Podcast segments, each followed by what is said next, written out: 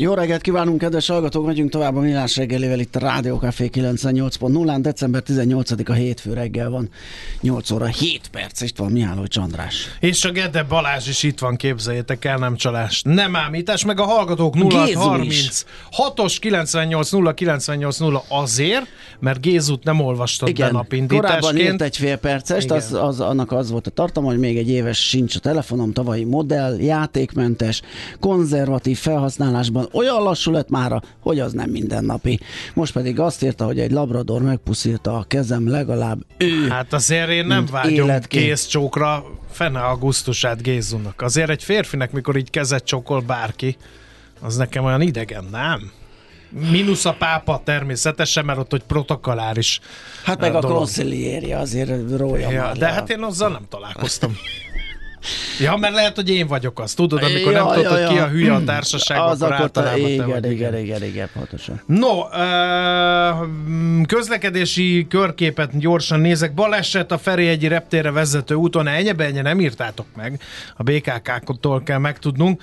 Befelé a Szemere István térnél, úgyhogy torlódásra kell számítani arra felé, aki halad. Köszönjük szépen az eddigi üzeneteket, és akkor csak így tovább. Mi pedig megyünk tovább adóvilág rovatunkkal. Nézd meg egy ország adózását, és megtudod, kik lakják. Adóvilág. A millás reggeli rendhagyó utazási magazinja. Történelem, gazdaság, adózás, politika. Adóvilág. A pénz beszél, mi csak odafigyelünk rá. Ha megnézném, hányan vagyunk, akik azt mondják, hogy Spanyolország és rávágja Kálisó. Nekem nem. Nekem se. Nekem Spanyolország és uh, Jó meleg tengerpart. Szangria. Például, igen. Ez jut Na, eszembe. viszont most a legnagyobb kálisó kitermelőket járjuk körbe, és ez az állomás Spanyolországról szól. Először Gerendi Zoltánnal, a BDO Magyarország ügyvezetőjével, tanácsadó partnerével nézzük meg, mi itt a helyzet. Szia, jó reggelt! Sziasztok, jó reggelt! Így van, hát elérkeztünk a, ennek a műtárgya eh, Kálisó témának az utolsó állomásához idén, tehát eh, ez eh, Spanyolországgal zárunk, de ilyen szempontból azért érdekes egyébként, azért jelentős ez a termésik, mert az EU negyedik legnagyobb mezőgazdaságáról beszélünk, Uh-huh. de mert belemennénk, ez a négyes szám Spanyolországnál jelentős, mert az EU negyedik legnépesebb országa, egy eh, 47 milliós országról beszélünk, és egyébként a, a, a területe is azért elég jelentős, és a, a negyedik a, egyébként a legnagyobb gazdasága is az EU-n belül, Eh, le, nagyobb, a legnagyobb ugye Németország, második Franciaország, harmadik Olaszország, és utána Spanyolország, ötödik egyébként Hollandia, és hát így a mezőgazdaságban is a negyedikek. Tehát eh, egy eléggé, eléggé jelentős gazdaság, földrajzilag tudjuk, hol fekszik, tehát azért szerintem Spanyolországot így nem annyira kell bemutatni. Ami viszont eh, eh, érdekes, a tör, fussunk végig a történelmén, mert abból rengeteg minden ered. Jaj, de jó, lényeg, jönnek hogy, a mórok. Igen. Igen, igen, de azért annyira nem, inkább egy ilyen másik időszakra fókuszálunk jobban, de a lényeg annyi, hogy rómaiak már ismerték Hispánia, innen is kapta a nevét, aztán jött egy vizigót uralom, és aztán 7. illetve 8. századtól jött a, a mór invázió, illetve az arabok az ország déli részét, és ez egészen a 13. század, tehát a 11 már elkezdték kiűzni őket, és a 13. században űzték ki őket nagyjából végleg, de ahogy, ahogy mondjátok, ez a morhatás ez jelentős. Tehát az országnak ezt a történelmét és az építészetét nagyon jelentősen befolyásolta. Majd 1469-ben jön egy történelmi lépés, ami aztán meghatározza az ország sorsát, Egyesül Kasztília és Aragónia királysága, és e, ezzel nagyjából megkezdődik a 15. és 10, hát azt lehet mondani, 18. századi e, spanyol e, aranykor. Most, hogy ezt értékelni tudjuk, hogy ez milyen, mit jelentett, hát ugye nagyjából tudjuk, hogy a spanyolok kezében volt egész nagyjából egész Dél-Amerika, kivéve Portugáliát, amiben ugye egyességbe állapodtak meg, de Közép-Amerikának is, és egyébként a Fülöp-szigetek is, tehát elképesztő Hát ez emlékszem, hogy ugye volt ez a Tordesillas szerződés, amikor a spanyolok meg a Igen. portugálok szerényen felosztották egymás között a világot, hogy van egy vonal, attól balra a spanyoloké, attól jobbra meg a portugáloké. Igen. Na most úgy, ezt az aranykort én megnéztem, hogy ez mit is jelentett uh, egyébként uh, gazdaságilag is, meg, meg logisztikában is. A, a mai statisztikák, ez az akkori feljegyzések alapján 1500 és 1650 között kb. 200 tonna aranyat exportáltak ki Dél-Amerikából, hoztak át Európába, és ez azért érdekes, mert egyébként ez egy elég fáradtságos dolog volt, mert ugye Dél-Amerikának a nyugati partjairól kellett ezt áthozni, a, gyakorlatilag a csendes óceánról a, a, az Atlanti óceánra is hazahajózni. És gyakorlatilag ez Panama felfedezéséhez vezetett, ami, ami, ahol nem volt még akkor csatorna, de arra rájöttek, hogy egy 70 kilométeres földcsík van csak a két óceán között, és gyakorlatilag a, a, azon keresztül e, föld, tehát, föl, tehát földön e, tehát átrakták, tehát hajóra rakták, tehát felhozták Csilléből, Perúból, és itt onnan, onnan az, az aranyat, ezüstől is, egyébként ezüstből még többet, e, tehát valami 16 ezer tonnát exportáltak, amivel egyébként ezekből pénz lett Spanyolországban, ebből finanszíroztak rengeteg mindent. Egyébként, hogy ez a pénz mekkora, majd mindjárt visszatérünk Panamára. Ma ez a 282 tonna, ez, ez a mai spanyol aranykészlet, 200 millió ton, 200 tonna arany volt, amit ők kiosztak, és 282 a mostani aranykészlete Spanyolországnak, nekünk 94,5 milliónk van a, a tonnában. A legnagyobb egyébként a világon a aranytonnába a, a, az, az USA 8100-zal, második Németország és harmadik Oroszország Kínával közel azonos mértékben. Ezek ilyen 3000-2300 tonnás mértékek. Tehát ez egy óriási értéket hoztak ki, és Panama így nyert jelentőséget, mert ott akkor még szárazföldön vitték át, és tették át a hajóikra, ezek voltak az, ezek a kincses flották, amelyek egyébként aztán a mexikói részt a Havannába vették fel, mint habot, tehát Havanna is, ugye Kuba is spanyol gyarmat volt. Tehát egy nagyon komoly logisztikával hát, rendelkezett Hát és akkor jött a neheze. Mert utána ott meg a Karib-tengeren ott cirkáltak a különböző nációk kalózai, akik alig várták, hogy hát kifussanak ezek az van. aranygályák, és megdésmálják. Úgyhogy mire a Dél-Amerikából átért Spanyolországba az arany, hát az nem volt kis logisztikai teljesítmény, ahogy le, lejelezted is. Így, így van. Szóval ez egy nagyon-nagyon komoly korszak volt, és nem csak a gazdagság mértéke, hanem az, ezt, az ezt kiszolgáló, e, így a kereskedelmi flotta. Tehát egy komoly logisztikát építettek fel a, a, a, a spanyolok, tehát ez a, ez a birodalom ez nagyon, nagyon komoly volt. Valójában aztán e, gyakorlatilag a, a 19. században a gyarmatok e, elkezdenek, e, elkezdenek e, leválni, és ez egyfajta gyengülés, vagy ezt nehéz így megfogalmazni. A lényeg az, hogy ez elvezet egy 1936-os spanyol polgárháborúhoz, amit Franco vezet, és aminek talán a művészeti értéke az a Picasso-nak a 37-es Guernikája, ami egy monumentális kép, 3,5 7,7 méteres kép, tehát 3,5 méter magas, 7,7 méter széles, ami, ami egyébként a művésznek nem saját ötlete volt, hanem azt megrendelése csinálta. A spanyol republikánus párt készítette. Ez egy nagyon nehéz időszakot. Igen, és, és brutális volt. Tehát, hogy én jártam több helyet Spanyolországba, ahol, ahol ezeket a helyszíneket megteki. Volt olyan, amikor ilyen barlangot rájuk robbantották már, mint hogy a a köztársaságiakra, a frankóisták, meg ilyen menekült áradat, elég kegyetlen időszak volt, és hát ugye a németek igen. nyakig benne voltak, ott próbálták ki a haditechnikájukat a második hát, világháborúra. Ez, ez, ez, igen, egyébként pont uh, munkás is volt a Picasso filmben, van egy ilyen dialógus, amikor a, a nácik a, kimennek hozzá a lakás, és akkor kérdezik, hogy maga csinálta a Guernicát, és akkor válaszol neki a Picasso, nem, azt önök csinálták. és Igen. pont ez, ez erre a válasz, hogy tulajdonképpen ők bombázták az alszokkal szét. Na mindegy, szóval a lényeg az, hogy 75-ig tart a Franco e, uralom, és onnantól kezdve jön egy változás, ami elég gyors, akkor a spanyol trón is ugye újból megjelenik, és ez az alkotmányos monarchia létrejön, 82-től NATO tagok, 86-tól az Európai Közösségnek a tagjai, és 2002-ben be is vezették az eurót. Tehát egy eléggé, eléggé gyors progresszió jön. Földrajzilag az ország is egyébként nagyon érdekes, mert a középső része, középső át pedig nagyon komoly, ez a Sierra Nevada hegység megy, amelyik, ami engem meglepett, hogy 10-nél is több 3000 méteres hegycsúcsa van, ami, ami nagyon magas. Tehát a hegyek, hegyek ilyen szempontból jelentősek. A mezőgazdasága is jelentős az országnak, mert terület 50%-a alkalmas mezőgazdasági művelésre. Ugye így lesznek ők a negyedik legnagyobbak EU-ban. Ők a legnagyobb egyébként oliva termelők az Európai Unióban, ami viszont óriási probléma az elmúlt években ez a szárasság. Tehát hát ez, ez, olyannyira, ez, hogy a hétvégén lehetett olvasni híreket, hogy mentek a tengerpartra, spanyol polgárok, mert hogy 30 fokot mértek Spanyolország egy részein decemberben, ami meg hát azért mégiscsak december van.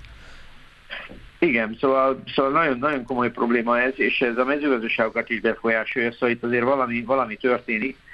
A ásványi kincseket a hegyek tartalmaznak, de igazából olyan nagy kincsek nincsenek, tehát szén, vasérc van, ólom, szink, wolfram, ugye ebből a wolfram ez egy ötvözőanyag, és a, most az izószálak kivezetésével a, a, a, a, a funkció megszűnt. Az a lényeg, hogy az olvadás pontja 1500 foknál van, tehát nagyon magasan, ez is egy nagyon kemény fém.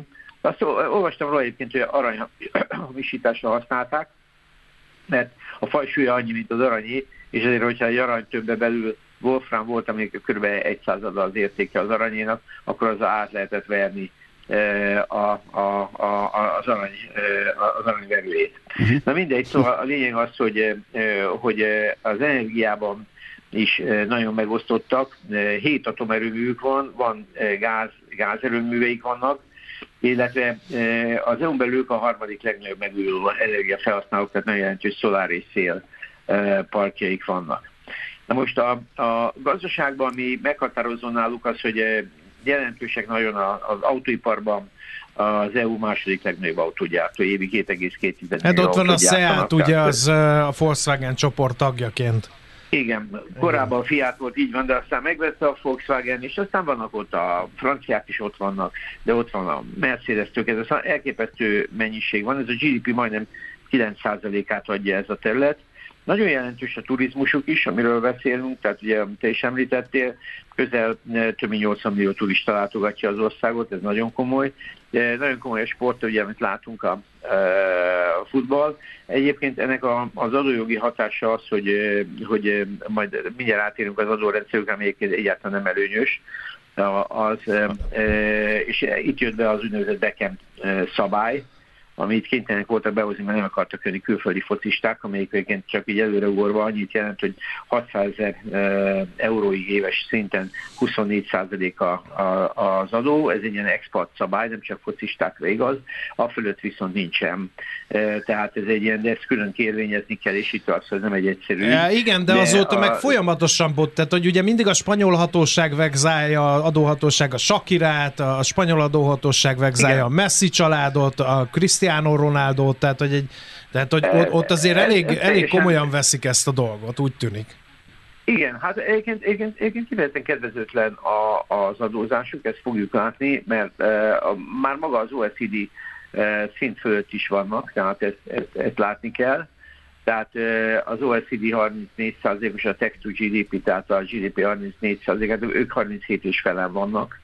Tehát azért ez egy, ez egy problémás gazdaság volt, tehát egy erős gazdaság, tehát egy nagyon jelentős gazdaság, de azért ugyan nem, nem voltak egy portugál szinten, de azért őket is a különböző válságok megütötték, munkanélküliség is igen magas volt, tehát ma is szerintem egy probléma a fiatalok között, tehát azért ez nem egy, nem egy, nem egy kedvező könyv, és az adójogilag meg kifejezetten azt gondolom, hogy, hogy, hogy, hogy nem szerencsés. Tehát a, a, a, a spanyol adózás ma az, az, az, az nem túl előnyös, mindjárt mondom a ez, ez azért fontos, mert hogy ugye a... egy csomó magyar honfitársunk uh, ott, köt ki. ott köt ki végül, mert tök jó a klíma, Igen. azért ott nem, nem rossz élni, na de valahol adózni hát kell. költeni valószínűleg Aha. jó, de ke- keresni nem annyira, uh-huh. tehát ha jövedelem, tehát hogy a rezidensé válik, akkor egy kicsit nehéz. Egyébként az áfájuk is viszonylag magas, de nem olyan vészes, 21 százalék, de aztán van 10 százalék, és itt tovább.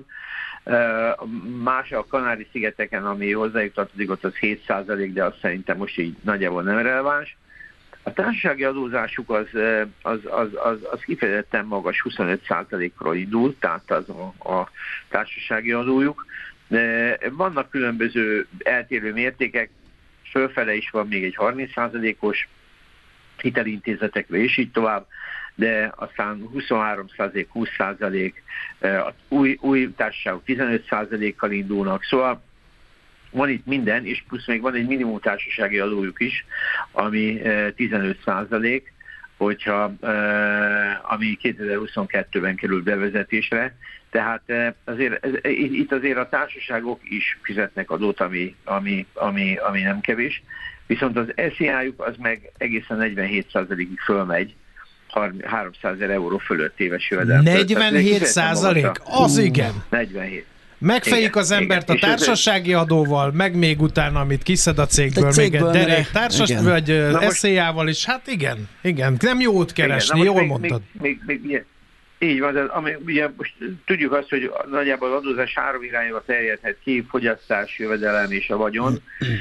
Na most itt látjuk, hogy a fogyasztást az áfa termeli, terheli, a, látjuk, hogy a jövedelmet azért ők így rendesen megnézik, és a harmadik, hogy van vagyonadójuk, ami ritka az EU-ban, tényleg van, és méghozzá nem is kismértékű, 3 és 5 millió euró között 1,7 százalék, utána 5 és 10 millió euró között 2,1 millió, 2,1 százalék és 10 millió euró fölött 3,5 százalék. Most az első elég ijesztőnek tűnne, viszont tehát van, az már maga szerintem elég ijesztő, viszont a, a, a mértéke az az, annak van egy felső korlátja, az éves SZIA-nak a 60%-a. Tehát ez azt jelenti, hogy legrosszabb esetben duplázza valaki az SZIA-ját, mondjuk a 47%-ot még egy kis vagyonadóval, akkor azért az elég rondán néz ki. Tehát, eh, tehát én azt mondom, hogy a spanyol adórendszer, és innen jön az a, a, az, az roppant éhes. Tehát, eh, és innen jönnek azok, amiket mondtál. Tehát, hogy ahol lehet próbálják besöpörni a pénzt,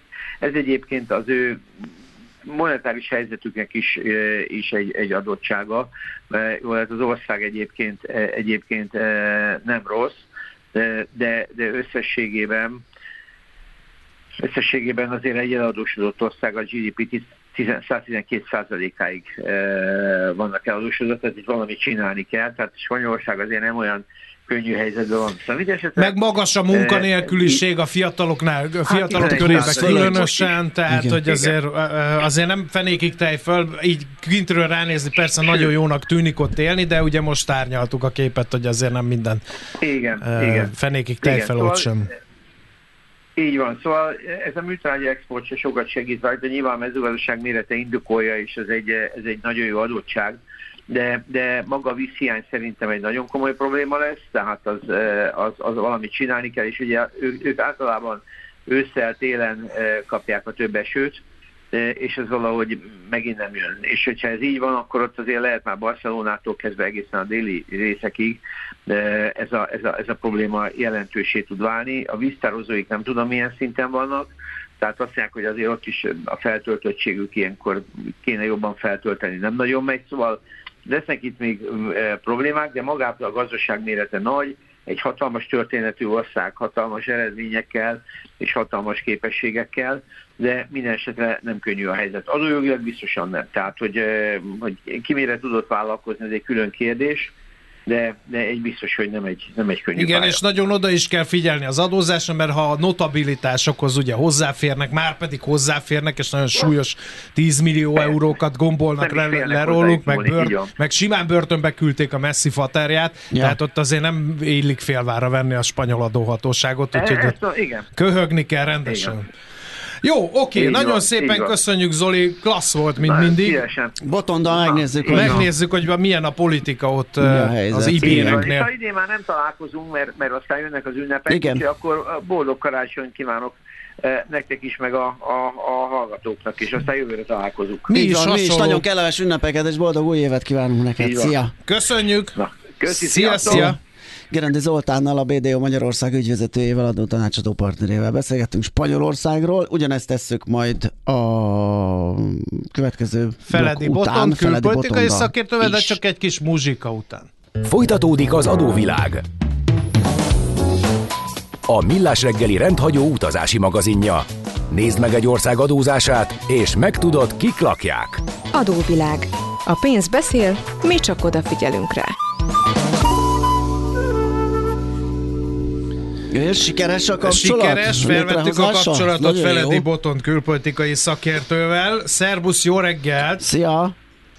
Sziasztok, jó reggelt kívánok! De jó ez a spanyol téma. Hát egy csomó minden van. Hát épp beszéltünk a Zolival, hogy 30 fok van decemberben, eh, nekem kedvencem, Szárazság. mindenki az idegenlégió szóról a francia idegenlégióra apostrofál, pedig a spanyoloknak is van idegenlégió, ami az észak-afrikai enklávékat eh, védi, és nekem ott szolgált egy magyar származású ismerősöm, és ott azt mondja, hogy ostromállapotok vannak, a migráció miatt, mert A migrá- szeretne aha.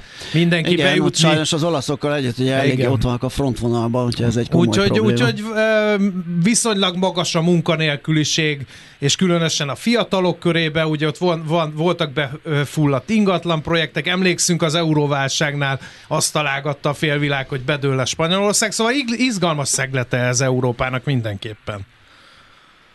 Hát sajnos azt kell mondjam, hogy ez is, de így van, tehát rengeteg, rengeteg dolog történik, és ugye ezzel, hogy Európának eh, valóban a dél-nyugati csücskében húzódik meg Spanyolország, így azért elég sok mindennek kitett, amit mi itt eh, közép-kelet-európában nem vagy máshogy érzékelünk. Ráadásul volt egy kormány, kormány hát egy szavazás, ugye kormányváltás annyiban, amennyiben nem pont ugyanaz a koalíció állt úgyhogy ebből a szempontból is most egy belpolitikailag szintén izgalmas helyzet van.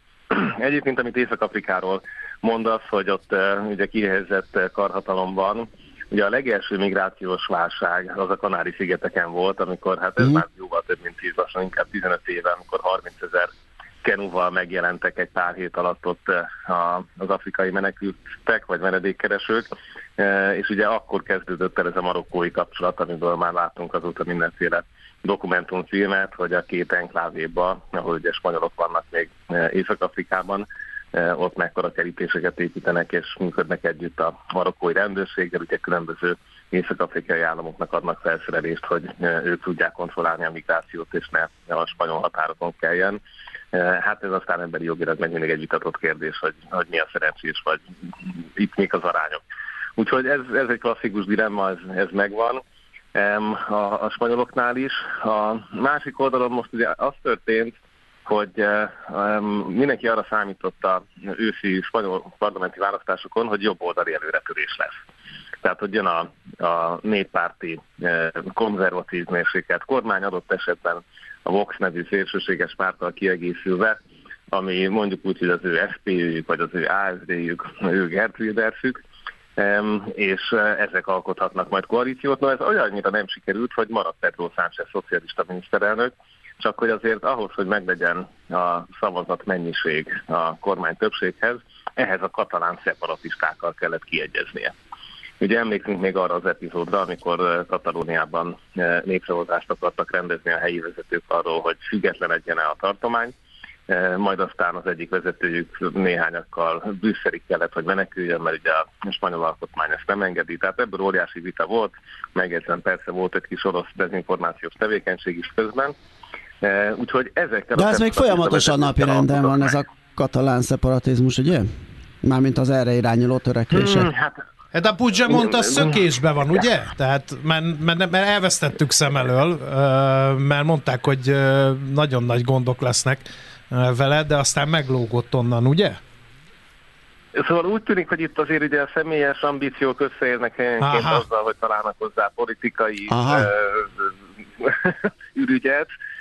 Ebbe van, aki őszintén hisz, van, aki meg nem biztos, de az viszont egészen látványos, hogy most ugye nem egy szeparatista katalán kispártot vettek be, hanem többet is, uh-huh. akik között egyébként van radikális, vagy hát határozottan jobboldali párt is. Tehát azt képzeljük el, hogy amikor a progresszív szocialista koalícióban szeparatista jobboldali Hú, katalánokat de is jó meg kell hangzik. tüntetni, akik csak az amnestia miatt, azért, hogy amnestiát kapjanak, nem is csak a vezetők, hanem akár alsóbb szinteken is mondjuk olyanok, akik tömegtüntetéssel akadályozták a e, tömeg, e, a közlekedés vagy bármi egyebet. Tehát, hogy ezeket a szinteket is e, amnestiában részesítették, amit egyébként ugye látjuk, hogy nem csak Magyarországon téma, Spanyolországban most éppen baloldali többségben a legfelsőbb bíróság, tehát az amnestia törvény náluk át tudott csúszni, annak ellenére, hogy ugye óriási e, tüntetéseket szerveztek. Uh-huh. Na most itt ugye két gond van. Az egyik az az, hogyha Pedro Sánchez engedett ennek az amnestia törekvésnek, megadja mindenkinek, onnantól kezdve ezeknek az katalán pártoknak nincs érdeke bent maradni a koalícióban, mert megkapták, amit akartak. Ha viszont nem adja nekik oda, akkor viszont előbb-utóbb ugye azért fogják a koalíciót összetörni, mert hogy miért nem kapták meg az amnestiát. Tehát ez egy elképesztően nehéz vonal, ráadásul ugye politikai értelemben messze nincsenek egy platformon, Úgyhogy ezt, a, ezt az elképesztő táncot fogja lejteni uh-huh. Pedro Sánchez a következő hetekben, hónapokban. A gyanú az, hogy egyébként nem kizárt, hogy elmegy majd egy európai állásba, hogyha a választások után úgy alakul. Viszont pont emiatt, a spanyol eset miatt is azt látjuk, hogy nagyon erősen szerveződik a néppárt, ugye 98%-ban néppárti szavazók ellenzik ezt az intézkedést, és innentől kezdve eh, jobb oldali eltolódás lesz a Spanyolország miatt is az Európai Parlamentben. Tehát ez, ez az egyik ilyen kis történet, amit lehet látni. A másik kedvenc esetem eh, az az volt most az elmúlt hónapban, novemberben, hogy amerikaiakat denusítottak meg eh, kémkedéssel, egész pontosan azzal, hogy spanyol tisztviselőket pénzzel vettek rá arra, hogy különböző államtitkokat kiadjanak az Egyesült Államoknak. Eh, hát ez nagyon futott ez a történet, mondanom se kell, tehát itt a, a, a spanyol baloldalt azt azért úgy képzeljük el, hogy most a Sánchez kijelentései miatt, ugye a pro-palesztin vagy Izrael kritikus kijelentései miatt visszahívták az izraeli nagykövetet Madridból. Eh, tehát itt azért az Amerika elleneséghez se kell nagyon mélyre nyúlni. Úgyhogy, úgyhogy egy komoly, komoly sajtó ügy kerekedett ebből, hogy akkor hogyan is volt ez, hogy az amerikaiak itt hogyan épülnek be a spanyol közigazgatásba, és ennek mi lehet a következménye, illetve hát most akkor ki kell utasítani amerikai nagykövetségi dolgozókat. Uh-huh, van egy, de van szép egy történet ez is, igen. De hát ők szövetségesek itt, hiszen Spanyolország is NATO tag, nem? Na jó, jó, de hát hányszor volt már Merkel telefonjától kezdve a Dánok titkos szolgálatának használásán keresztül, hogy messze nem menjünk.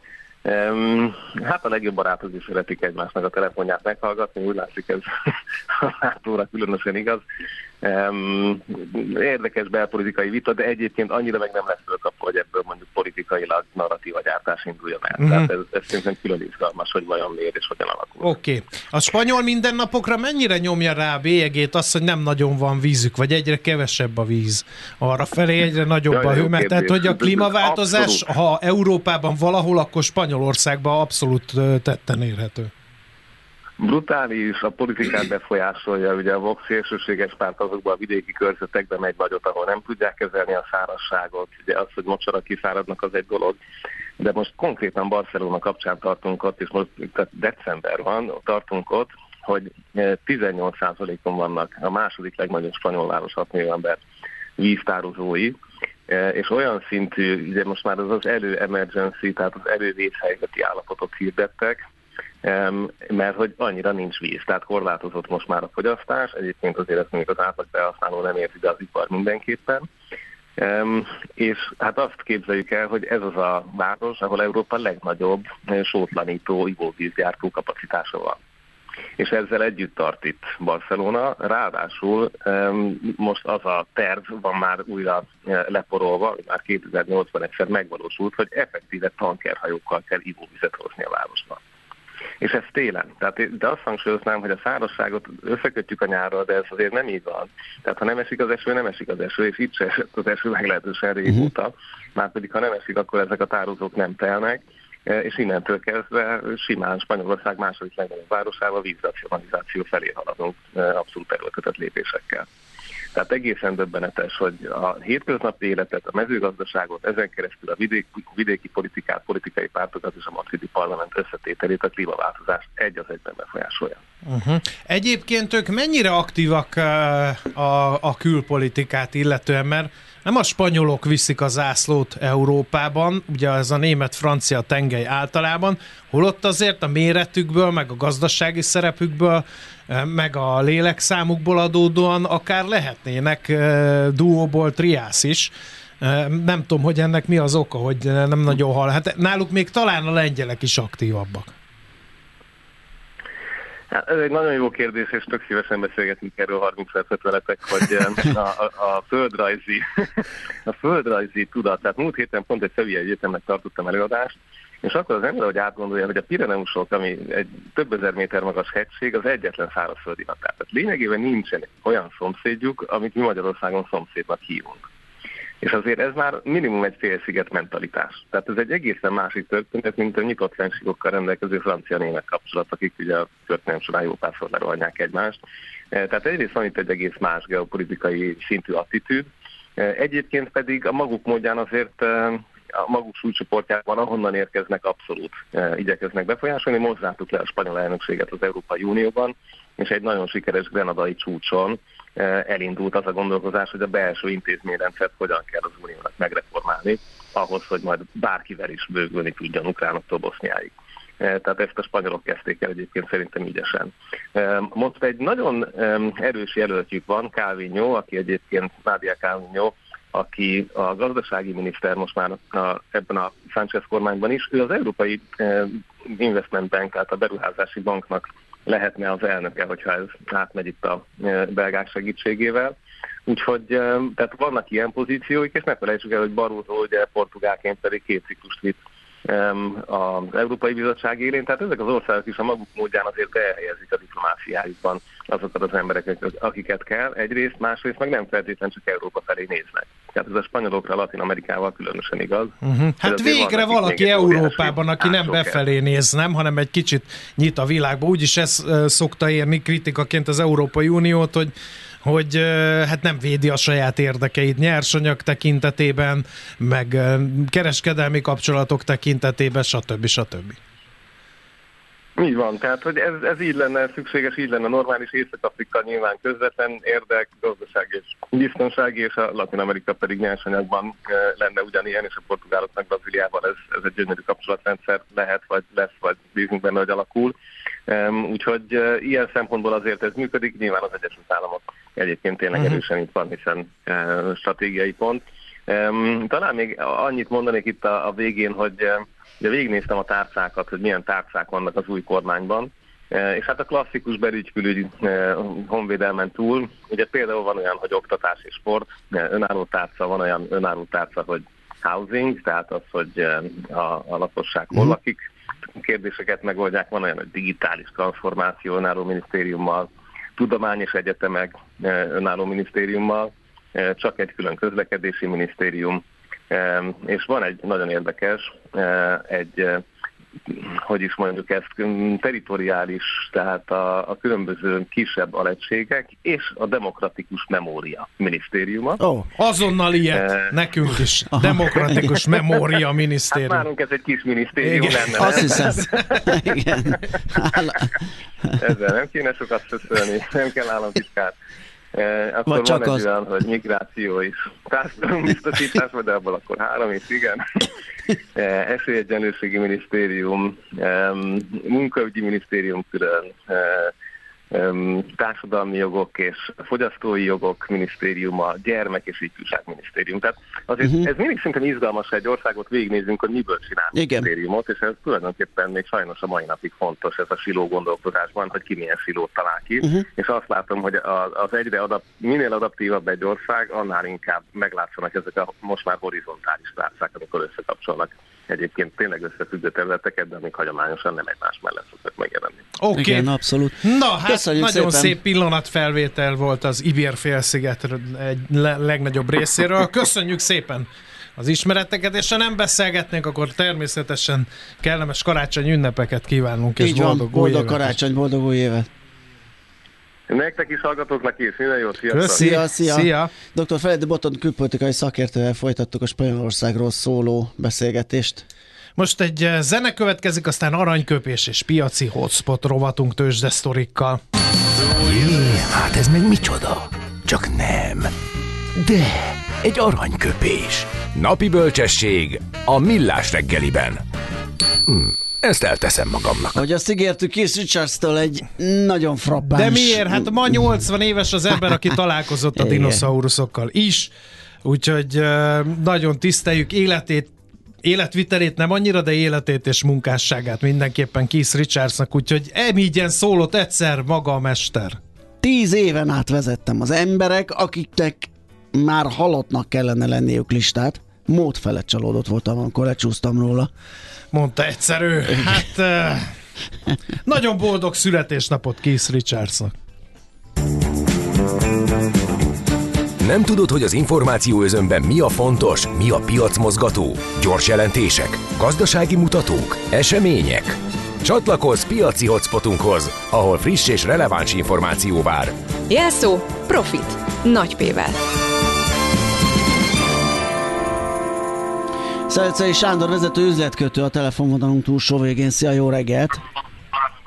Sziasztok, szép jó reggelt! Na, mit hozol hát, nekünk? Nagyon Igen? Szép, nagyon szép hét volt a múlt hét. Az klassz volt. Az S&P, S&P több mint két és fél százalékot tudott emelkedni, a Nasdaq három és felett, és még a Dow Jones is tudott emelkedni közel 3 százalékot túlszárnyalva az S&P-t. Ugye látszik, hogy most már egy általános emelkedésről van szó, és nincsenek most már lemaradók, most már mindent vesznek, uh-huh. mindent is, hogy a divatos legmondja.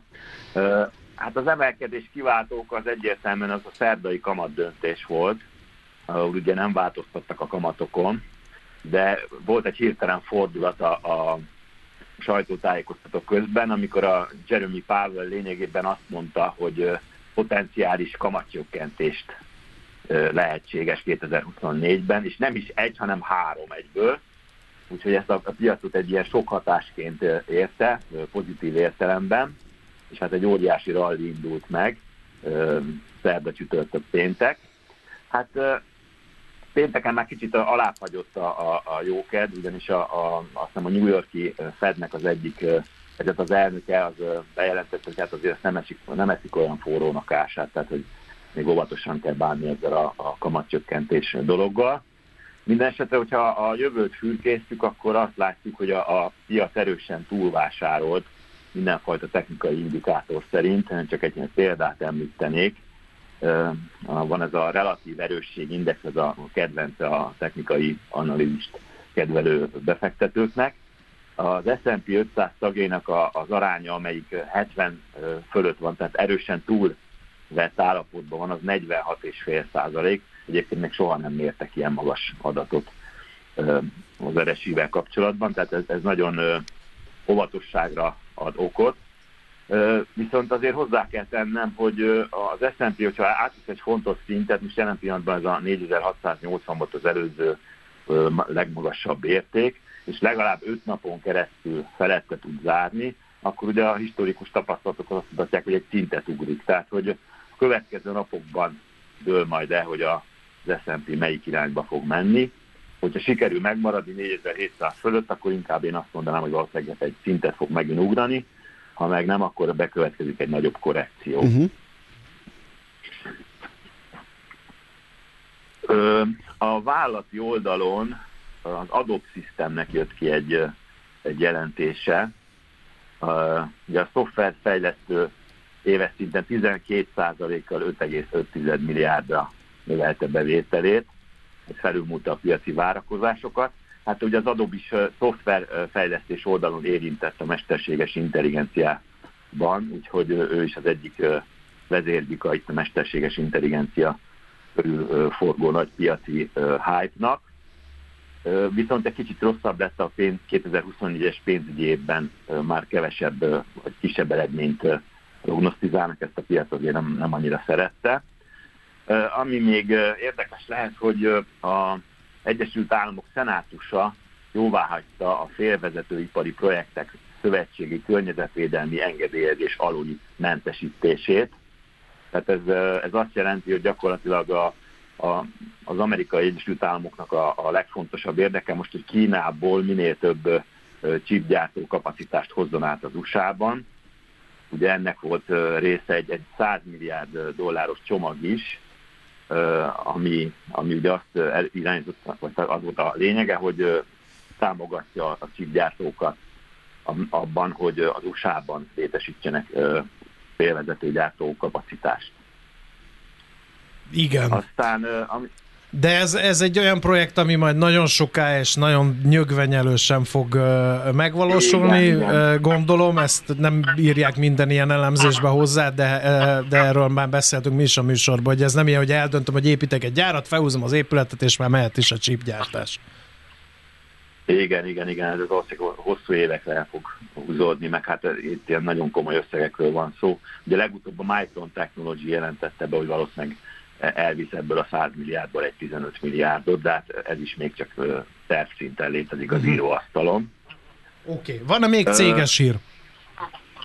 Mm, hát kettő van, új csipeket jelentett be az Intel, és ez is ugye elkapcsolódik a mesterséges intelligenciához, ez már kompatibilisek lesznek ezek a csipek a, a mesterséges intelligenciával, úgyhogy ez egy érdekes hír az intel kapcsolatban, illetve a Costco három év után ö, ismét sikerült neki ö, rendkívüli osztalékot fizetni. Ugye a Costco az úgy kell elképzelni egy olyan áruházlánc, mint kb. nálunk a metró.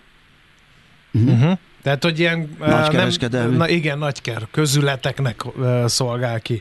Uh, ez, ez egyébként uh, hogy, hogy ilyen rosszul sikerült számára, hogy ennyi ideig nem fizetett rendkívüli osztalékot, nem volt jó, mert hogy Amerikából összességében mivel a fogyasztást illetően nem jönnek rossz adatok, azért lepett meg ezt, hogy mondtad, hogy ilyen sokáig uh, voltak kénytelenek nélkülözni a Costco rész, részvényesek. Hát ez, ez a cégnek a politikájához tartozik hozzá, ja, hogy, uh-huh. hogy nem. Ez, ez a rendkívüli osztalék, ez három évvel volt utoljára. Egyébként a Costco-val kapcsolatban még egy érdekesség, hogy most olvastam, ez abszolút ilyen bulvár jellegű, hogy a, a legkelendőbb portékájuk most jelen pillanatban az az aranyhúd.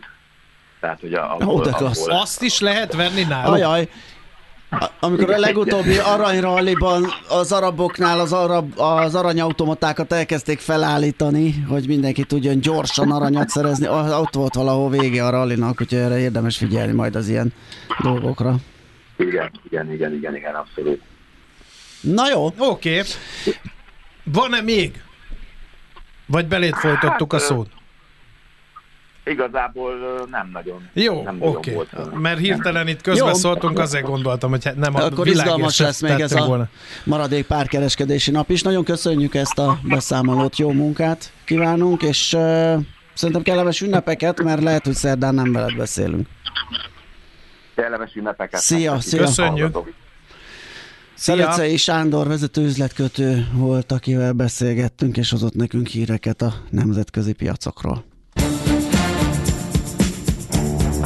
A Millás reggeli piaci hotspot rovata hangzott el. Azonnali és releváns információért csatlakozz piaci hotspotunkhoz. Jelszó Profit. Nagy P-vel.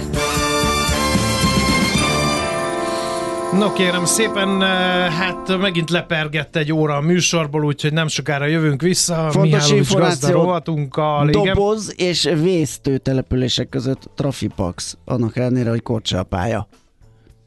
Hát vigyázzunk akkor, arra Igen. közlekedünk. A korcsolya pálya miatt, ne, ne azért, mert trafipax van. Igen, a trafipax akkor nem veszélyes, hogyha az út ennyire uh, rossz állapotban van, már mint fagyott, viszont ti vigyázzatok arra fele is, meg máshol is, ahol közlekedtek. Szóval hírek jönnek, igen, Czoller Andival, utána jövünk vissza, folytatjuk a millás reggelit.